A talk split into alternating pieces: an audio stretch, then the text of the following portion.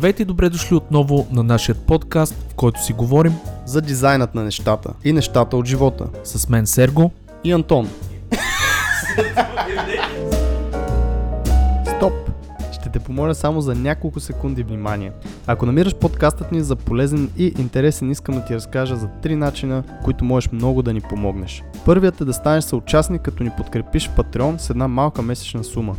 Това ни помага да развиваме подкаста, да мечтаем за напред и да инвестираме в бъдещето му. А ти пък ще получиш почетно място на сайта ни, достъп до затворената група в Facebook и месечни срещи с останалите.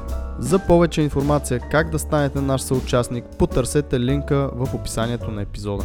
Може да ни подкрепиш и като разкажеш на свои познати и приятели за подкаста. А също така лайкове, шерове и отзиви в подкаст платформите биха изпратили подкаста на едно ново ниво в играта.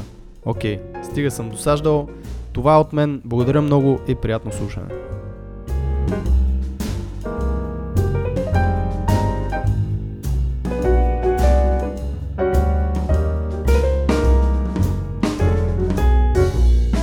В днешния епизод отново ще разчупиме дизайнът на нещата и ще представим колаборация с Highcast, или още познат като подкастът на списание Highcom. В него лъчезарната Хели ще си поговори с не кой да е, а по-лошата половинка от този подкаст – Сергей. Той ще разкаже за спецификите на геймдев индустрията, дали метавселената и AI ще променят правилата в дизайна и UX UI, както и повече за интересните проекти на успешното българско студио Пунчев.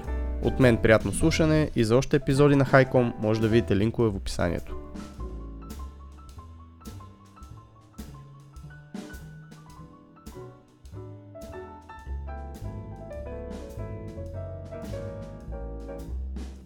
Здравейте, аз съм Хели, а вие по традиция сте във втората част на Хайкаст, в която ви срещаме с интересни лица и проекти от света на технологиите в България.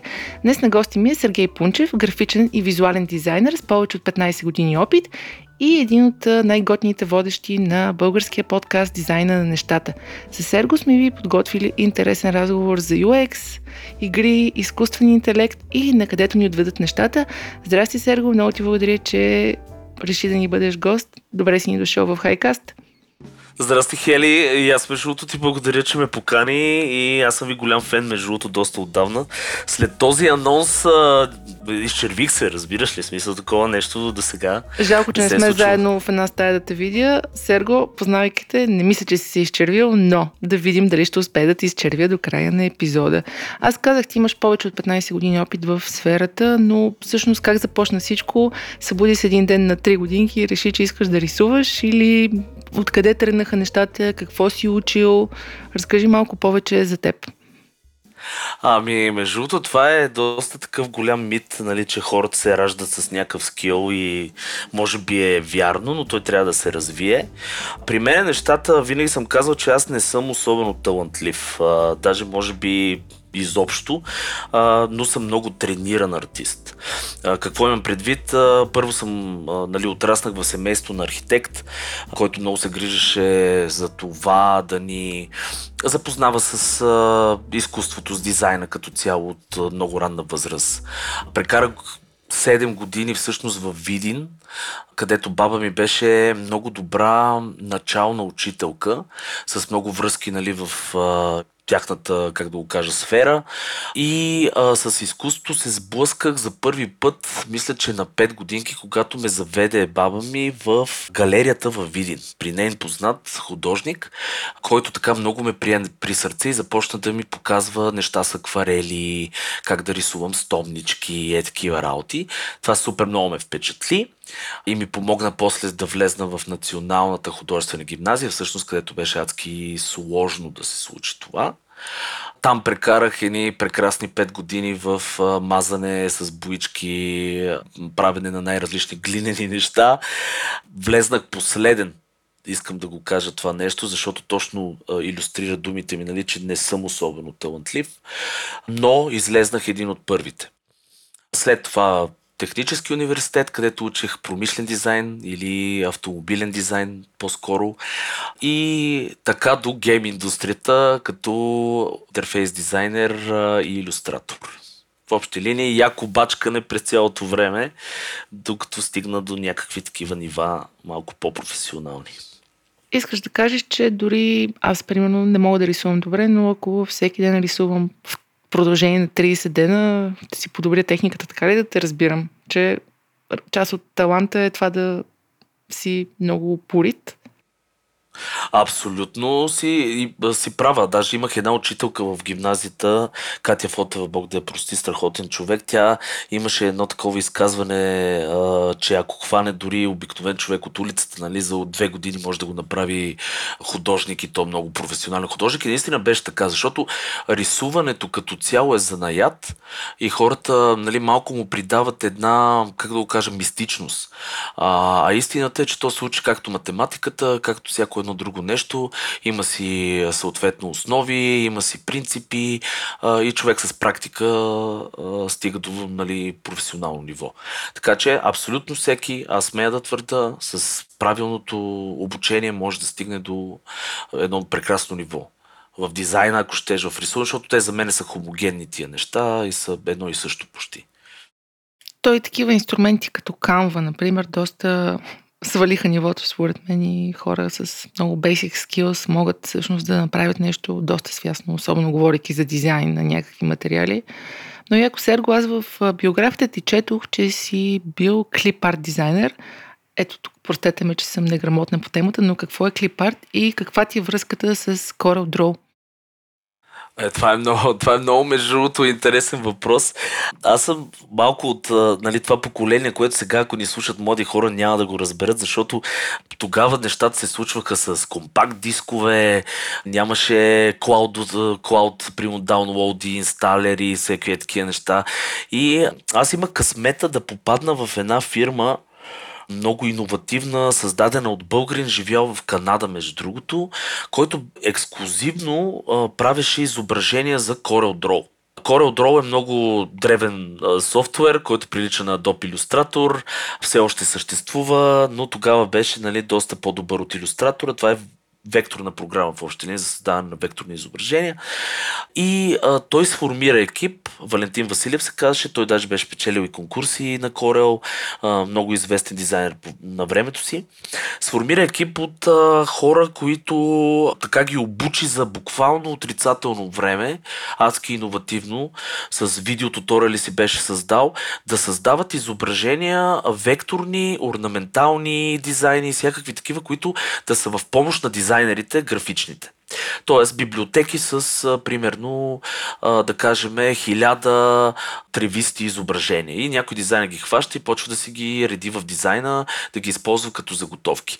Интересното тук е, между другото, че той събра адски талантливи хора, които до ден днешен са така много водещи имена. Примерно аз партнирах тогава с Светослав Симов, който нали, е собственик на фонд Фабрик, една от най-големите в момента фонд къщи в света, работят за Adidas, за Nike, за какво ли не в общи линии.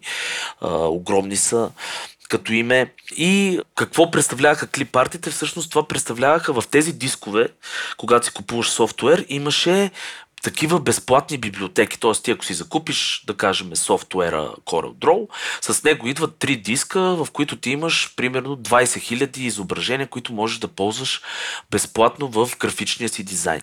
И ние бяхме създателите на тези изображения, като за периода три години някъде работех за тази фирма, аз създадох всъщност персонално някъде около 17 000 изображения. По 150 на ден съм правил, защото... 17 000 изображения, извинявай, тук се шашнах малко. А, ами да, това е, това е нещото, което като го кажа всички хора малко се фрапират, защото това нещо беше възможно благодарение на неговия менторшип и на това, че бяхме създали страхотна оптимизация на работа. Тъй като той в началото плащаше на бройка изображения. И за да може да се изкарат едни много хубави пари, ние бяхме станали буквално като пагани на клавиатурата.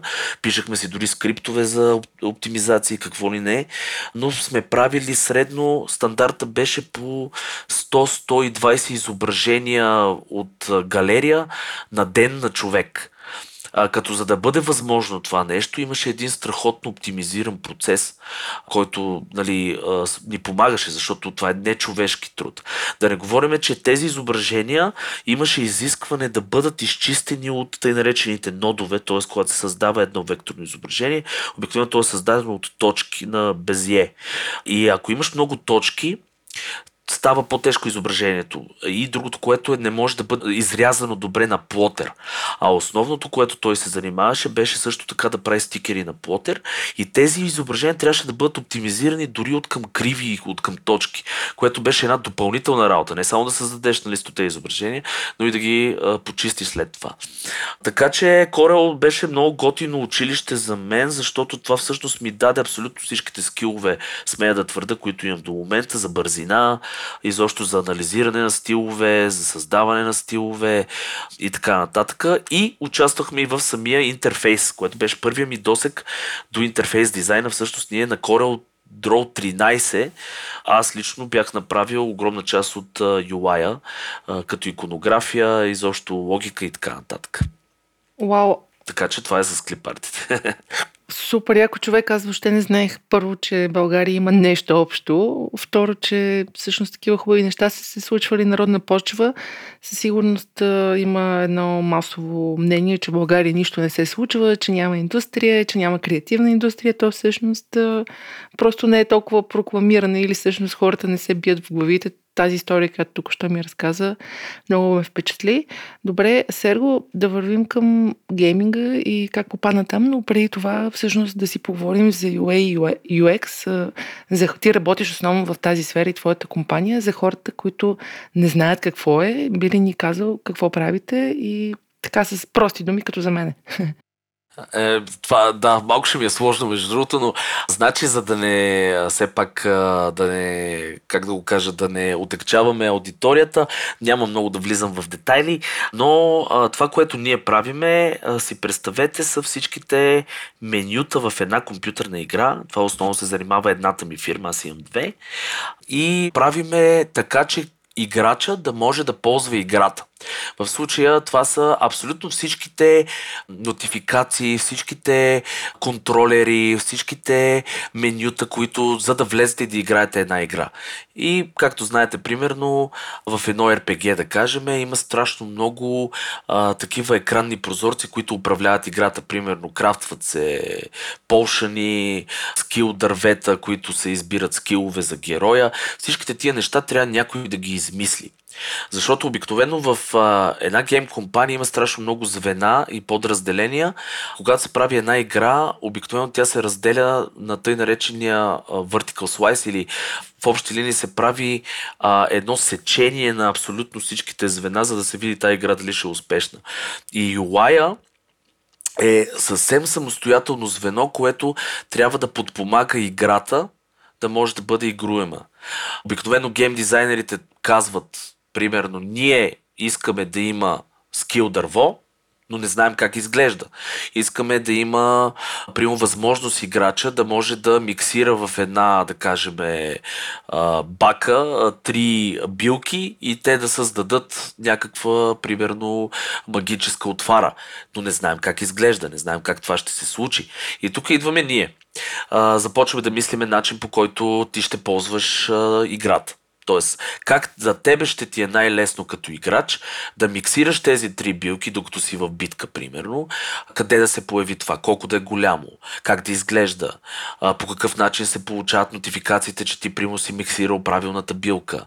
И това е в общи линии. В смисъл, винаги го обяснявам на хора, които не знаят какво е. Им давам пример с едно си представете веб страница или апликация на телефона, само че в сферата на игрите. Много яко. То реално, ако ви няма вас, приятели, хората доста ще се фрустрират, докато играят игри. Не е много да търсят някакви менюта. Имаш ли добри примери за много готин UA, UX в игра и примерно за много лош, който ти си казва, ей, ако ние го бяхме направили, ще ще стане супер яко? Ами, а, а, като цяло ние имаме самочувствието вече на студио, защото сме едно от доста разпознаваемите а, студия. В момента работиме с огромни клиенти, като 2K Games по Цивилизация 7, с а, новия Mortal Kombat, който сега ще излиза с Warner Brother Games и NetherRealms и много-много други компании, нали, са ни минали през ръцете. А, като цяло имаме самочувствието, че можем да помогнем във всеки един интерфейс, а, който излиза на момента. Истината е, а, че добрият интерфейс е колкото и жалко да звучи за нас, е интерфейс, който трябва да бъде забравен.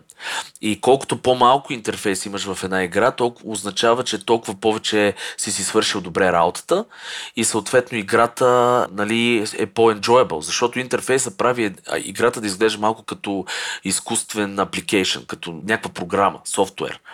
Най-перфектният интерфейс за мен е, имаше една много стара игра, която беше примерно, сега ще излъжа кога, но преди много години, преди 10-15 години. Journey. King Kong. Не познах. Journey е страхотен, Journey е страхотен пример, защото в Journey интерфейсът ти е изцяло ингейм с а, обектите в играта. Тази игра, която визирам аз с King Kong, беше абсолютно същата концепция. В нея нямаше нищо на екрана, което да е изкуствено като леер, който ти да виждаш като нотификация. Всичко беше в самия свят. Пример, да ти покажат посока, изведнъж се чува някакъв звук, ти се обръщаш към звука и някакво клонче, примерно, започва да, да, да, да се вее. И ти знаеш, че трябва да тръгнеш в тази посока. Това пак е интерфейс. Защото ти реално те си свършили толкова добре работата, че са махнали нещата и са казали, са дали идеята това нещо да, да го направят по-имърсив. Ние използваме тази на дума, имърсив, този термин.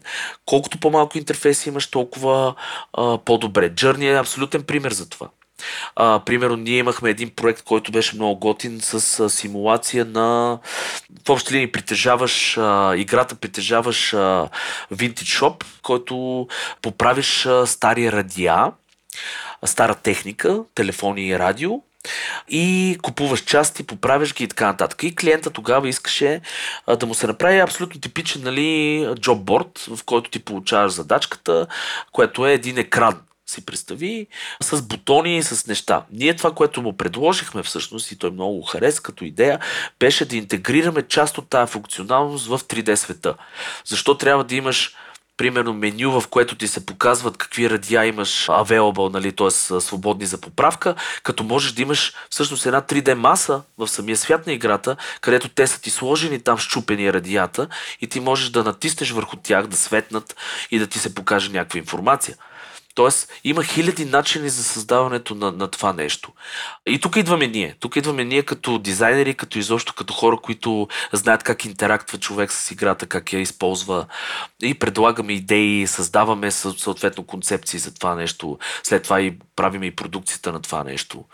Проекти, които сме правили са Godfall, да кажем, работихме, който е много масивен проект за PlayStation 5. Излезна, мисля, че по-миналата година в разгара на пандемията. Страхотна игра. Участвахме в нея. World of the Rings, примерно, Голъм, който в момента ще излиза, сме участвали много активно в почти цялата разработка. И така нататък. Много яко ти всъщност спомена и студия, и компании, с които работите, и игри, по които правите, но дай няколко думи за компаниите. Ти каза две компании. Едната е дъщерна, другата е Студио Пунчев, тъй известното какво точно правите? Смисъл UX, UA, интерфейс, по какви проекти може би работите в момента, освен тези, които те първа предстоят да излезнат и имат, нямате NDA да кажете за тях. И ако някое студио иска да работи с вас и предполагам, че не работите само с гейминг студия или бъркам ми концентрирали сме се изцяло в гейминг индустрията. Имали сме проекти, които ще отговоря първо на този въпрос. Имали сме проекти, които са тъй наречения геймификейшн. Аз гледам да не така разводнявам портфолиото ни, а, точно с тази цел, защото сме доста нишови и разпознаваеми в момента и не правиме, примерно, веб страници, не правиме апликейшни, нали, да кажем Google Maps или нещо от сорта, пример, давам просто е така от въздуха. А, ние се насочваме изцяло към игри. Повечето ни проекти, които не са игри, са свързани с игри. Примерно eSports платформа сме правили а, за eSports плеяри, които можеш да си купуваш, да ги комбинираш, да си правиш отбори примерно правили сме application, който е медицински апликейшн, но той беше направен като игра за менеджерите. Вътре много интересен проект, да, да могат да повече да, да се радват на апликацията, да не е просто сухи таблици.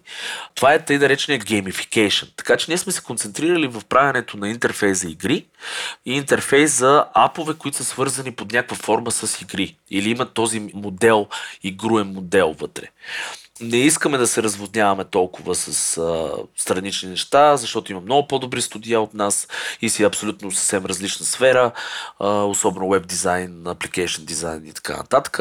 Но студио Пунчев се занимава, а, започна всъщност а, като студио и все още е студио изцяло концентрирано в сферата на игрите за интерфейс и UX дизайн. В момента се разрасна доста, ние сме 30 човека, като всъщност имаме доста голяма помощ и отвън, защото сме тъй наречения scalable модел, т.е. разпъваме с подконтрактори. И това доведе всъщност до втора компания, първо в Студио Пунчев ние започнахме като чисто графична услуга. Студио Пунчев е аутсорс компания, която предлага услуга за създаване на интерфейс дизайн за дадена игра, съответно и експертиза, анализиране и така нататък към големи компании. Но в един прекрасен момент ние започнахме, освен графичния дизайн, графичната част, да предлагаме и тъй наречената интеграция на интерфейс. Тоест, неехме си програмисти, които да могат да създадат интерфейс, който ние сме създали по начина по който ние искаме и да го направят готов за програмистите на компанията, която ни е наела, директно да си закачат кода, примерно, за бутоните ни и да започне да работи това нещо. Това ни даде сила да програмираме вече и да преминеме към продукт. И всъщност Rubico Games е втората компания, която е регистрирана компания, която сме се насочили да правиме много малки, тъй наречените Hyper Casual Games. Hyper Casual Games са тези игрички, които може да ги играеш с една ръка в общи линии. Това е нали, обяснението в трамвая, докато се движиш, с една ръка и са много прост геймплей. Защо се насочихме на там? Защото аз знам колко е страшно да си преамбициозен в тази сфера и как може човек наистина да се вкара в голям филм, ако, ако тръгне с, в началото с създаване на много голям продукт.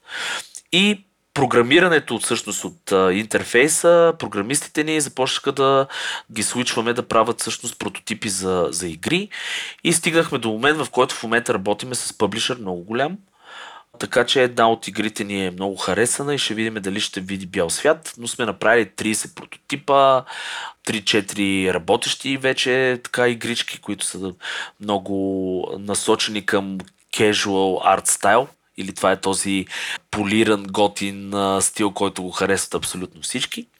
И ще видим докъде ще стигнем с това, но това са двете компании, които в момента развивам. Както казвам аз, бутаме ги по-малко, да видим докъде ще стигнат.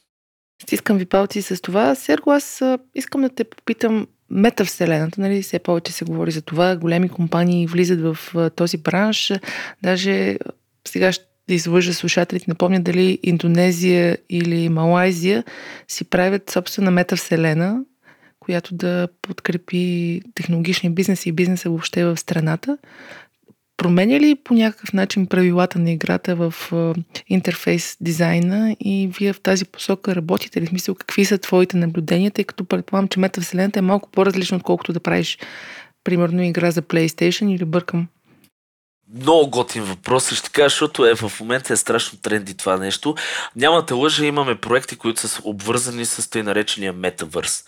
Сега, а за мен е в момента това, което те, се опитва Web 3.0 нали, да а, пропагандира, че това е супер иновация, за мен това не е иновация, защото а, тези тъй наречени метавселени, те са а, Open World Games в общи линии. Open World Games са игри, които са с нелинейен геймплей. Такава игра е GTA. Тоест ти можеш във всеки един момент да свърнеш на някъде, да тръгнеш на някъде и ще срещнеш някого, който ще ти даде някакъв квест или ще се случи нещо. Това нещо като концепция, GTA, не съм сигурен кой е първоисточника на това нещо, но това е GTA е много добър пример. Това са Open World игрите. Метавселените в момента са абсолютни Open World игри. Това са създаден виртуален свят, в който ти можеш да ходиш навсякъде и съответно имаш някакви обекти, които ти можеш да интерактуваш с тях. Така че в въпросите, дали, дали супер променя нещата, изобщо не променя нищо, защото ние, колкото да направиш интерфейс за, примерно, GTA, също нещо е да направиш интерфейси за метавселена. Технологията е по-различна, защото нали, с блокчейна в момента нали, има тази възможност да се прехвърлят дигитални асети. Това е основното, което всъщност променя играта. Защото GTA, колкото и нали, като пример, той е затворен продукт.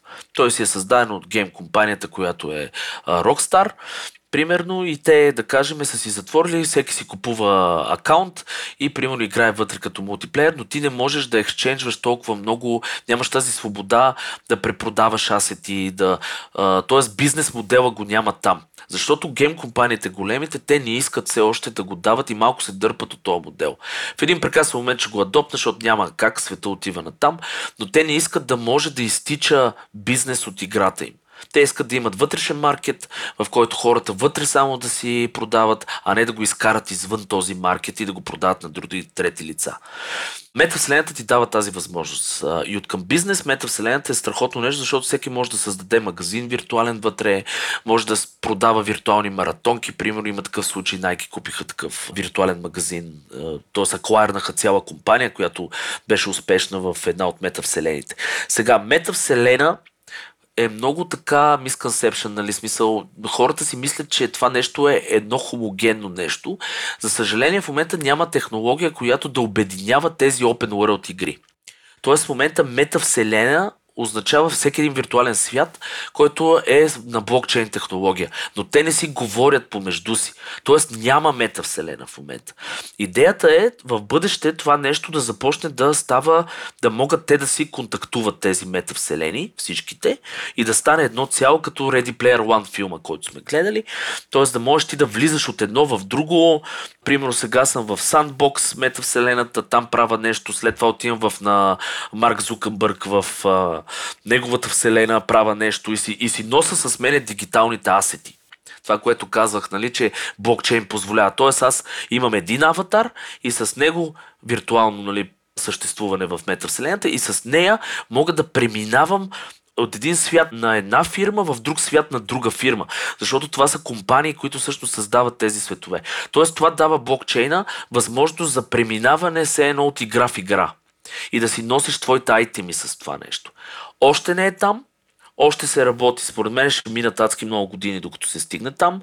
В момента има страшен отпор от гледна точка на големите гейм компании, които са Web 2.0 компаниите, които нали, тип Rockstar и така нататък, защото те не искат това да се случва все още, т.е. ти да можеш да си вземеш количката от GTA и да отидеш в някъде друго, защото ти реално изтичаш контент, изтича от тяхната игра и, и те нямат контрол върху него. Не могат да печелят от него но ще се случи. Така че, чисто за метавселените е много готина тема. За UI за нас има страхотни възможности и ние всъщност работиме по два проекта, които са свързани с това. Странично не мога да ги анаусна, за съжаление, защото са under NDA. Но истината е, че света отива на там и според мен е в един прекрасен момент, че сме буквално няма да излизаме от VR или изобщо от девайсите и ще сме в някакви такива виртуални светове. UI винаги ще има нужда. А, ние сме в една много готина сфера, да за късмет или не попаднахме, в която винаги ще трябва да има интерфейс. Винаги ще трябва да се управлява нещо някъде и това сме хората, които го създават, така че аз съм много спокоен за както бъдещето на компанията, така и изобщо за нашето развитие. Но метавселените са много, много на сърце са ни ще видим докъде ще стигнем там.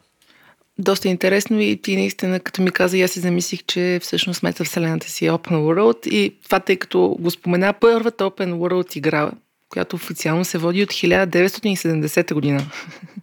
и се казва. Jet Rocket. Да, смисъл, нали, много базова концепция, нали, но доста близко до пра-пра-пра дядото на метавселената е бил преди колко повече от 50 години. Много интересно, добре. А Серго, как протича този процес? Примерно идва голямо студио, ти каза, че сте работи с Godfall и ви каза, пичове, тук едни менюнца ни трябва, ако обичате нали, нещо да направите. Как работи целият процес и колко тести се правят примерно на един интерфейс? Въобще как знаете, че точно това е правилното нещо, което всъщност потребителите ще го видят най-добре, ще кликнат на него. Разкажи малко повече за този процес и въобще за комуникацията с клиентите ви. То е... Значи, първо, всяка една компания си е а, абсолютно самостоятелна работеща машина, въпреки че има стандарти. Всеки си е изградил някакви различни принципи. Защо го казвам това? Защото обикновено изискванията са адски разнородни и това е много голяма тежест в нашата компания. Няма един принцип, който да е адопнат от абсолютно всички. Тоест, когато дойде една компания при нас, те имат различни изисквания както за security, как да работят изобщо с нас, по какъв начин нашия тим ще бъде интегриран към техния тим. И всяка една компания има много специфичен начин, какво ползват като софтуери, които нали, за комуникация, какво ползват като енджини. Някои компании си имат повечето, всъщност големи компании си имат собствени енджини. Енджин е софтуера, с който се създава създава играта. И ние трябва да се адаптираме към цялото това нещо, което прави работата ни безумно трудна. Обикновено начина е в повечето случаи ние сме късметли, че те ни контактват, защото направихме име, влезнахме в няколко големи а, семейства системи, които обслужват семейства от компании. Това са, примерно, вътрешната система на Electronic Arts, която се казва XDI, за такива External Development Partner се води, т.е. компании, които им помагат за създаването на игрите. И почти всички големи семейства имат такива вътрешни системи. Ubisoft, примерно, те са адски много компании под Ubisoft, EA Games, Sumo Digital и така нататък. Това е... Имахме късмета да попаднем на няколко такива места да ни поканят, защото те обикновено те канят. А, малко е такова private, правят съответно evaluation на компанията, колко е security, а, така proven, т.е. колко, колко добре се справил с security, нали, да не изтича информация, какви ли не други неща. И това нещо нас ни храни доста, защото те първо се обръщат към компаниите, които са в тяхното семейство, в тяхната система. След това, ако не намерят, примерно, почват да търсят вече други изпълнители. Това е едно от местата, които всъщност доста успяхме да се наложим. И вече името ни е случайно попаднали хора, плюс това ние имаме и бизнес девелопмент отдел, който пък обратно проактивно атакува компании, които се занимават с интересни проекти, да, да се представим и да кажем, ние можем да ви помогнем и да ви решиме проблемите. В общи линии, това, което се случва в момента е, че когато дойде една голяма компания, тя има страшно много изисквания, за, понеже това са IP-та, intellectual property, нали, продукти, които са вложени милиарди някой път. Айде, не милиарди, но стотици милиони със сигурност в един огромен проект, като, примерно, както казах, Godfall, както казах, Цивилизация 7. Това са проекти, които са адски времеотнемащи, правят се с години и са вкарани страшно много пари. И естествено, те искат да е много затворено това цялото нещо, да не изтече информация, защото те имат, поемат страшен риск, работейки с някаква външна компания от България. Те не знаят нито ние какво можем да направим, деца казва, имаме достъп до тяхни неща, може да ги пуснем в интернет за свободно ползване, някоя конкурентна компания може нещо да... Съответно, те ще загубят зверски много пари и време, което са вложили. И във този на мисли те имат страшни изисквания. От сорта на... Имали сме изискване, например, екипа ни, който работи по дадения проект, да бъде отделен от останалия екип в отделна стая, която да е заключена, затворена по някакъв достъп, да има затворен, за да не може другите хора от другите екипи, които работят по други проекти, да виждат какво прави този екип. Имали сме изискване сървърите ни, примерно, да имат абсолютно отделен хард диск, който да, да е, да е атачнат, нали, смисъл логически се едно хард диск, който да, да не е под никаква форма видим за мрежата, освен от хората, които работят вътре и да контактува с останалата дейта, нали, която е в, на сървъра ни. Имали сме случаи, в които грам не ги интересува това и се работи през Google Drive и така нататък. Затова, примерно, много е сложно с, с апрочването, изобщо с, сключването на договор с такава компания. Някои компании са големи маняци на тема security, други големи компании, казвам, са, изобщо не ги интересува, защото те са абсолютно със самочувствието, че няма да имат никакъв проблем и наистина ние им осигуряваме това нещо, но примерно става много по-лесно. Сега с пандемията нещата се отвориха доста и тия неща понамаляха, т.е. хората вече виждат, че не е па чак толкова голям проблем да работиш с хора от вкъщи и хора от друга държава но винаги имаме голям риск с това да нещо да се прецака и а, ние да навлеземе в много лош спор с, с клиента ни, примерно ако изтече информация. Там аз съм много така, влагам страшно много усилия това да не се случва. Но това в общи линии, смисъл как ни прочват или чрез а, от дума на дума. Има предвид, че гейм света е много малък. За съжаление, всъщност хората, които работят са адски в сравнение нали, с 7 милиарда, примерно, хора, е страшно малка единица този бизнес и, и обикновено хората минават от една фирма в друга фирма. И нас много голям всъщност процент от инбаунда е хора, които са работили на едно место, примерно да кажем в а, EA, знаят за нас, работили сме заедно и отива следващата му работа е продюсърът по нов проект за Gearbox Publishing. И той се сеща за нас, каза с тия хора съм работил, контактва ни съответно с вътрешната система, там HR и арт директори, продюсери и всякакви подобни и почвате ни безкрайни интервюта, евалюации, сключване на договор, алокиране на Това екип. Това за военните работите, малко такова ми звучи ФБР, ЦРУ. И за съжаление с този софтуер, който е много скъп и защо се играят страшно много пари, нещата са такива. Сега не е чак толкова, нали, пак казвам, има компании, които са наистина много security driven, има компании, които са си го направили процесът, не е чак такъв проблем, така че зависи на какво попаднем в още ли. Примерно с Ubisoft до ден днешен не мога да се разбера, толкова много интервюта, толкова много оферти имахме с тях, толкова много неща и се стигаме до момента, в който те просто имат безумни изисквания, които са за компания, която е примерно Apple. Нали, не знам как изобщо са стигнали до там. Има и преди, че има даже наети хора в тези индустрии, които са изцяло отговарят за секюритито на компанията. Говориме а, хакерски атаки, как да се защитават данните, даже в Electronic Arts, когато работих, защото аз имах и такъв момент, че в Англия прекарах две години и работих за звено на Electronic Arts, което правеше Sims, това са Maxis. Те имаха едно нещо наречено Black Box, което Black Box означава, че всичките данни от един компютър на служител, буквално всичко, отива през една черна котия и се правят профили на тия служители. И се сторват данни от примерно какво си изпратил към принтера и какво си изпринтил до такава степен. И, и камери, и неща, логини, какво ли не.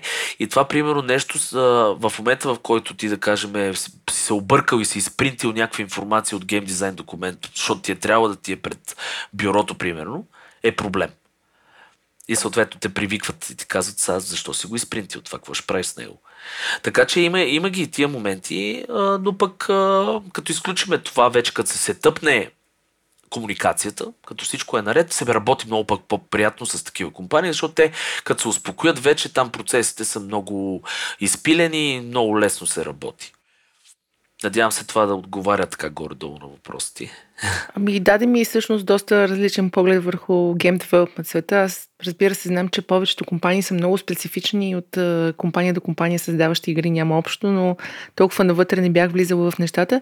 Серго, аз напоследък съм се заребила много по темата за изкуствените интелекти и въобще за какво се случва в тази доста бързо развиваща се индустрия, поне по мое мнение. Интерфейс UX и UI не са нещо, което е супер ново и ми е чудно дали има място изкуствения интелект в цялото нещо, дали го ползвате за по-базови задачи, имате някакви скриптове, машин learning, дали въобще под някаква форма няма пък да вземе да ви измести след 10 години, примерно за базови игри, и пускате само тъката, тъката, тъката и то си изплюва как трябва да изглежда потребителското преживяване как стоят нещата в тази посока?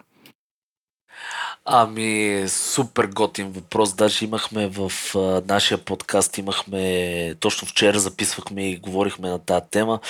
Значи, много в момента дизайн света се оплашил от тъй нареченото Mid Journey, което е изключително добро AI за създаване на иллюстрация.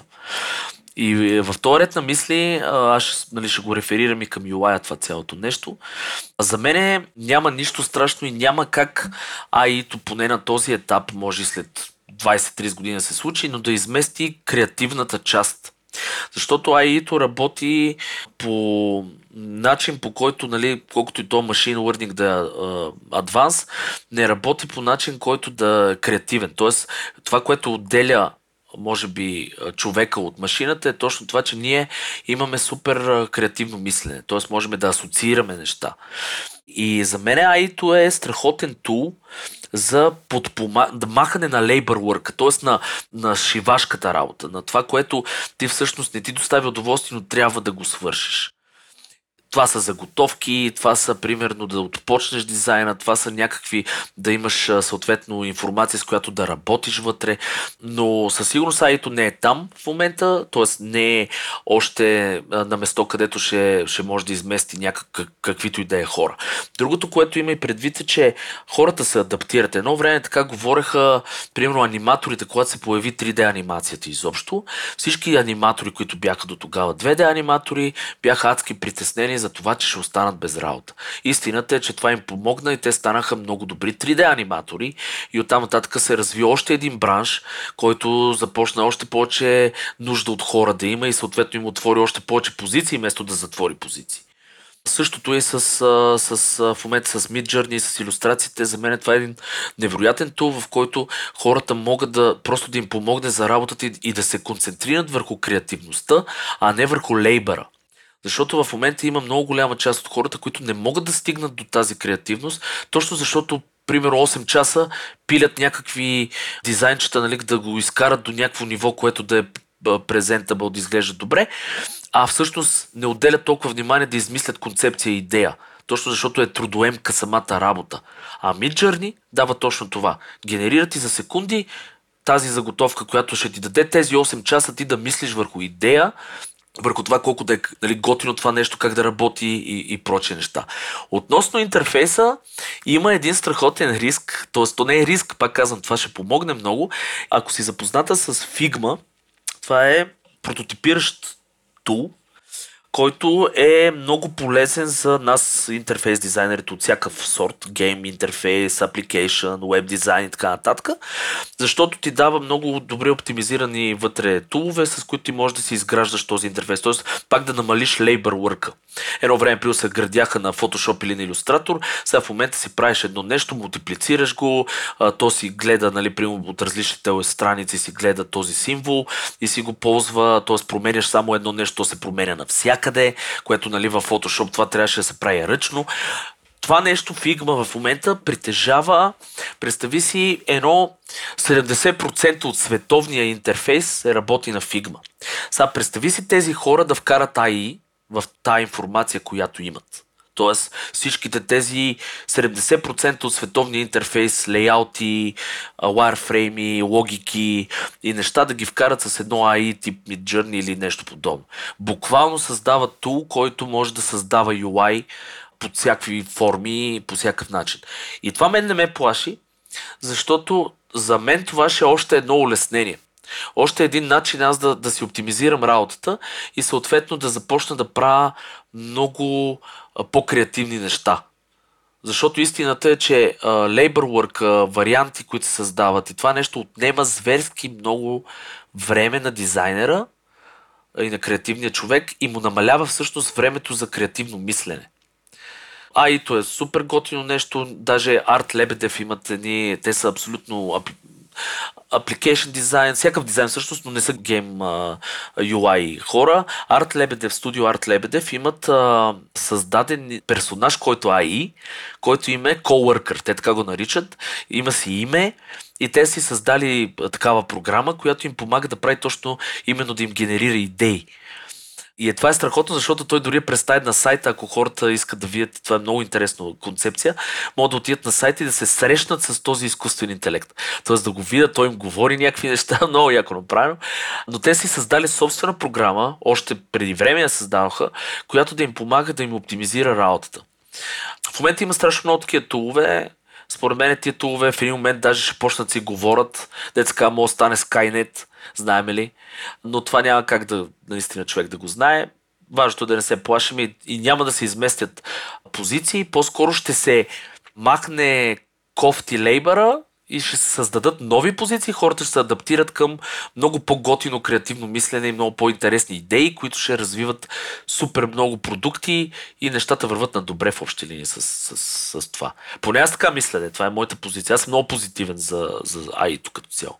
О, да, аз съм супер зарибена и даже предния епизод доста си говорихме за Mid Journey. Аз в момента аз ползвам платената версия и всъщност цялата сила да творя, която ми дава този изкуствен интелект, този базиран тул е нещо невероятно. Аз за първ път ми се случи такова нещо и имам чувство, че мозъка ми по съвсем друг начин започна да штрака в тази посока, откакто творя, нали, в кавички, разбира се, с, с Midjourney.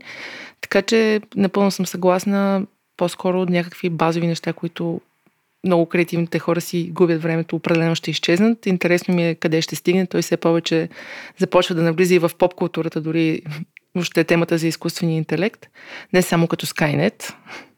И така, Серго, за финал, кажи ми вашата компания, какви хора си търсите, много набързо и твой дизайн на нещата, смисъл нещо, което да им стане на хората като последна сентенция от теб в нашето интервю? Е, супер, еми. Ще почна с дизайн на нещата и ще завърша всъщност с какво се търсиме. Не за друго, защото ако хората, които слушат този епизод, ги интересува изкуствения интелект, слушайте с Андрей Гевечалов. А, не съм сигурен, мисля, че е 114 епизод на дизайн на нещата, защото ние много зачекваме тази тема точно с изкуствения интелект. Той влиза в много детайли. Също е един невероятен key shot artist, което е много за, за филми и за игри. Това е, може би, най-хай левел концепт арта възможен. А, страшен човек а, като талант и изобщо като умение и име, а, но той зачеква много тази тема. Дизайна на нещата е много специализиран подкаст и не знам колко аудиторията, която ни слуша, им ще им е интересно това, но ако сте хора, които ги интересуват дизайн, арт, а, а, за игри, филми, а, изобщо нали, в тази сфера, графичен дизайн и така нататък, каниме много готини гости. Почти всичките ни гости са страхотни, даже може би всичките са страхотни имена в индустрията и казват татки ценни неща, така че а, може да чуете епизоди на designofthings.fm, това ни е вебсайта и там вече водат линкове към всичките ни мрежи. В YouTube също сме дизайнът на нещата. Ние искаме просто да развиваме дизайн културата в България, затова решихме да сме по-затворени като подкаст и да сме по-насочени нали, съответно към арт и дизайн, защото това го разбираме, това ни е страстта. Какви хора търсим? Всякакви. Буквално ако отидете на punchev.com, в момента има отворени сигурно от 10 позиции, абсолютно на всички нива. Търсиме хора, които се, както и джуниор левел, стажанти, така и нали, experienced дизайнери, абсолютно всякакви нива, защото ние в момента, както казах, ние сме scalable agency, което означава, че ние в нас ни трябва много персонал, за да може да покриваме нуждите на тези големи компании. Имаме възможност за обучение също, така че ако някой си мисли, че не е достатъчно добър, да не се притесня. Аз винаги съм казал, има ли човек желание, ние го усещаме това нещо и влагаме в този човек доста, за да успеем да го дигнем като ниво. Пращайте всякакви CV-та на office.punchev.com или на talents punchev.com или на сайта ни може да видите кой какво се сети, което е свързано с графичен дизайн. Ние знаем много добре как да отсяваме хората и да избираме хора, които потенциално можем да ги префасонираме в а, гейм артисти, защото няма научени гейм UI артисти, няма научени гейм иллюстратори. Обикновено трябва да попаднеш в тази индустрия, за да може да разбереш какво е това или да се интересуваш отделно. Повечето случаи ние взимаме графични дизайнери от други сфери, които им е интересно да правят игри, обучаваме ги и съответно преминават в тази сфера. Всеки, който се интересува, може да пише или лично на мене във Facebook, всякъде, или да пуска в, а, на имейла ни официалния, който е office.com. Винаги отговаряме на хората, винаги се опитваме да сме така, да даваме фидбек. А, имаме много страхотен процес също с а, задачи тестови, с а, а, интервюта, с неща. Може да дойде да разгледа студиото също така, ние сме отворени за това нещо. Така че всякакви хора е отговор на, на, на въпроса ти. Кратки отговор на дългия въпрос. Не, брат, Да, дългия, точно. Да, кратки Да, отговор да. на краткия въпрос. Серго, аз много се кефи, когато български компании успяват на международния пазар и всъщност една от целите ми в Хайкаст е точно да дам гласност на по-голяма аудитория на тези компании, така че желая ви успех, ще ви следи отблизко. Благодаря ти, че беше наш гост. Хели, страшно ти благодаря и аз. Аз също съм ти голям фен, защото ти си един от хората, които бута тая гейм индустрия и ти ще, нали, очаква с търпение гейм, София Гейм Найт, мисля, че беше. София Гейм е точно така на 5 ноември. Да. Дами и господа, Серго Пунчев от Дизайн на нещата и Студио Пунчев ни беше на гости. Аз съм Хели, това е Хайкаст. Последвайте ни Spotify, Google, Apple Podcast и големите стриминг платформи. И до скоро. Чао! Чао! Хайкаст се излъчва с подкрепата на PokerStars, работодател споделящ страстта ни към новите технологии. Хайкаст. Седмичният подкаст на списание Хайком за технологии, наука, кино и игри.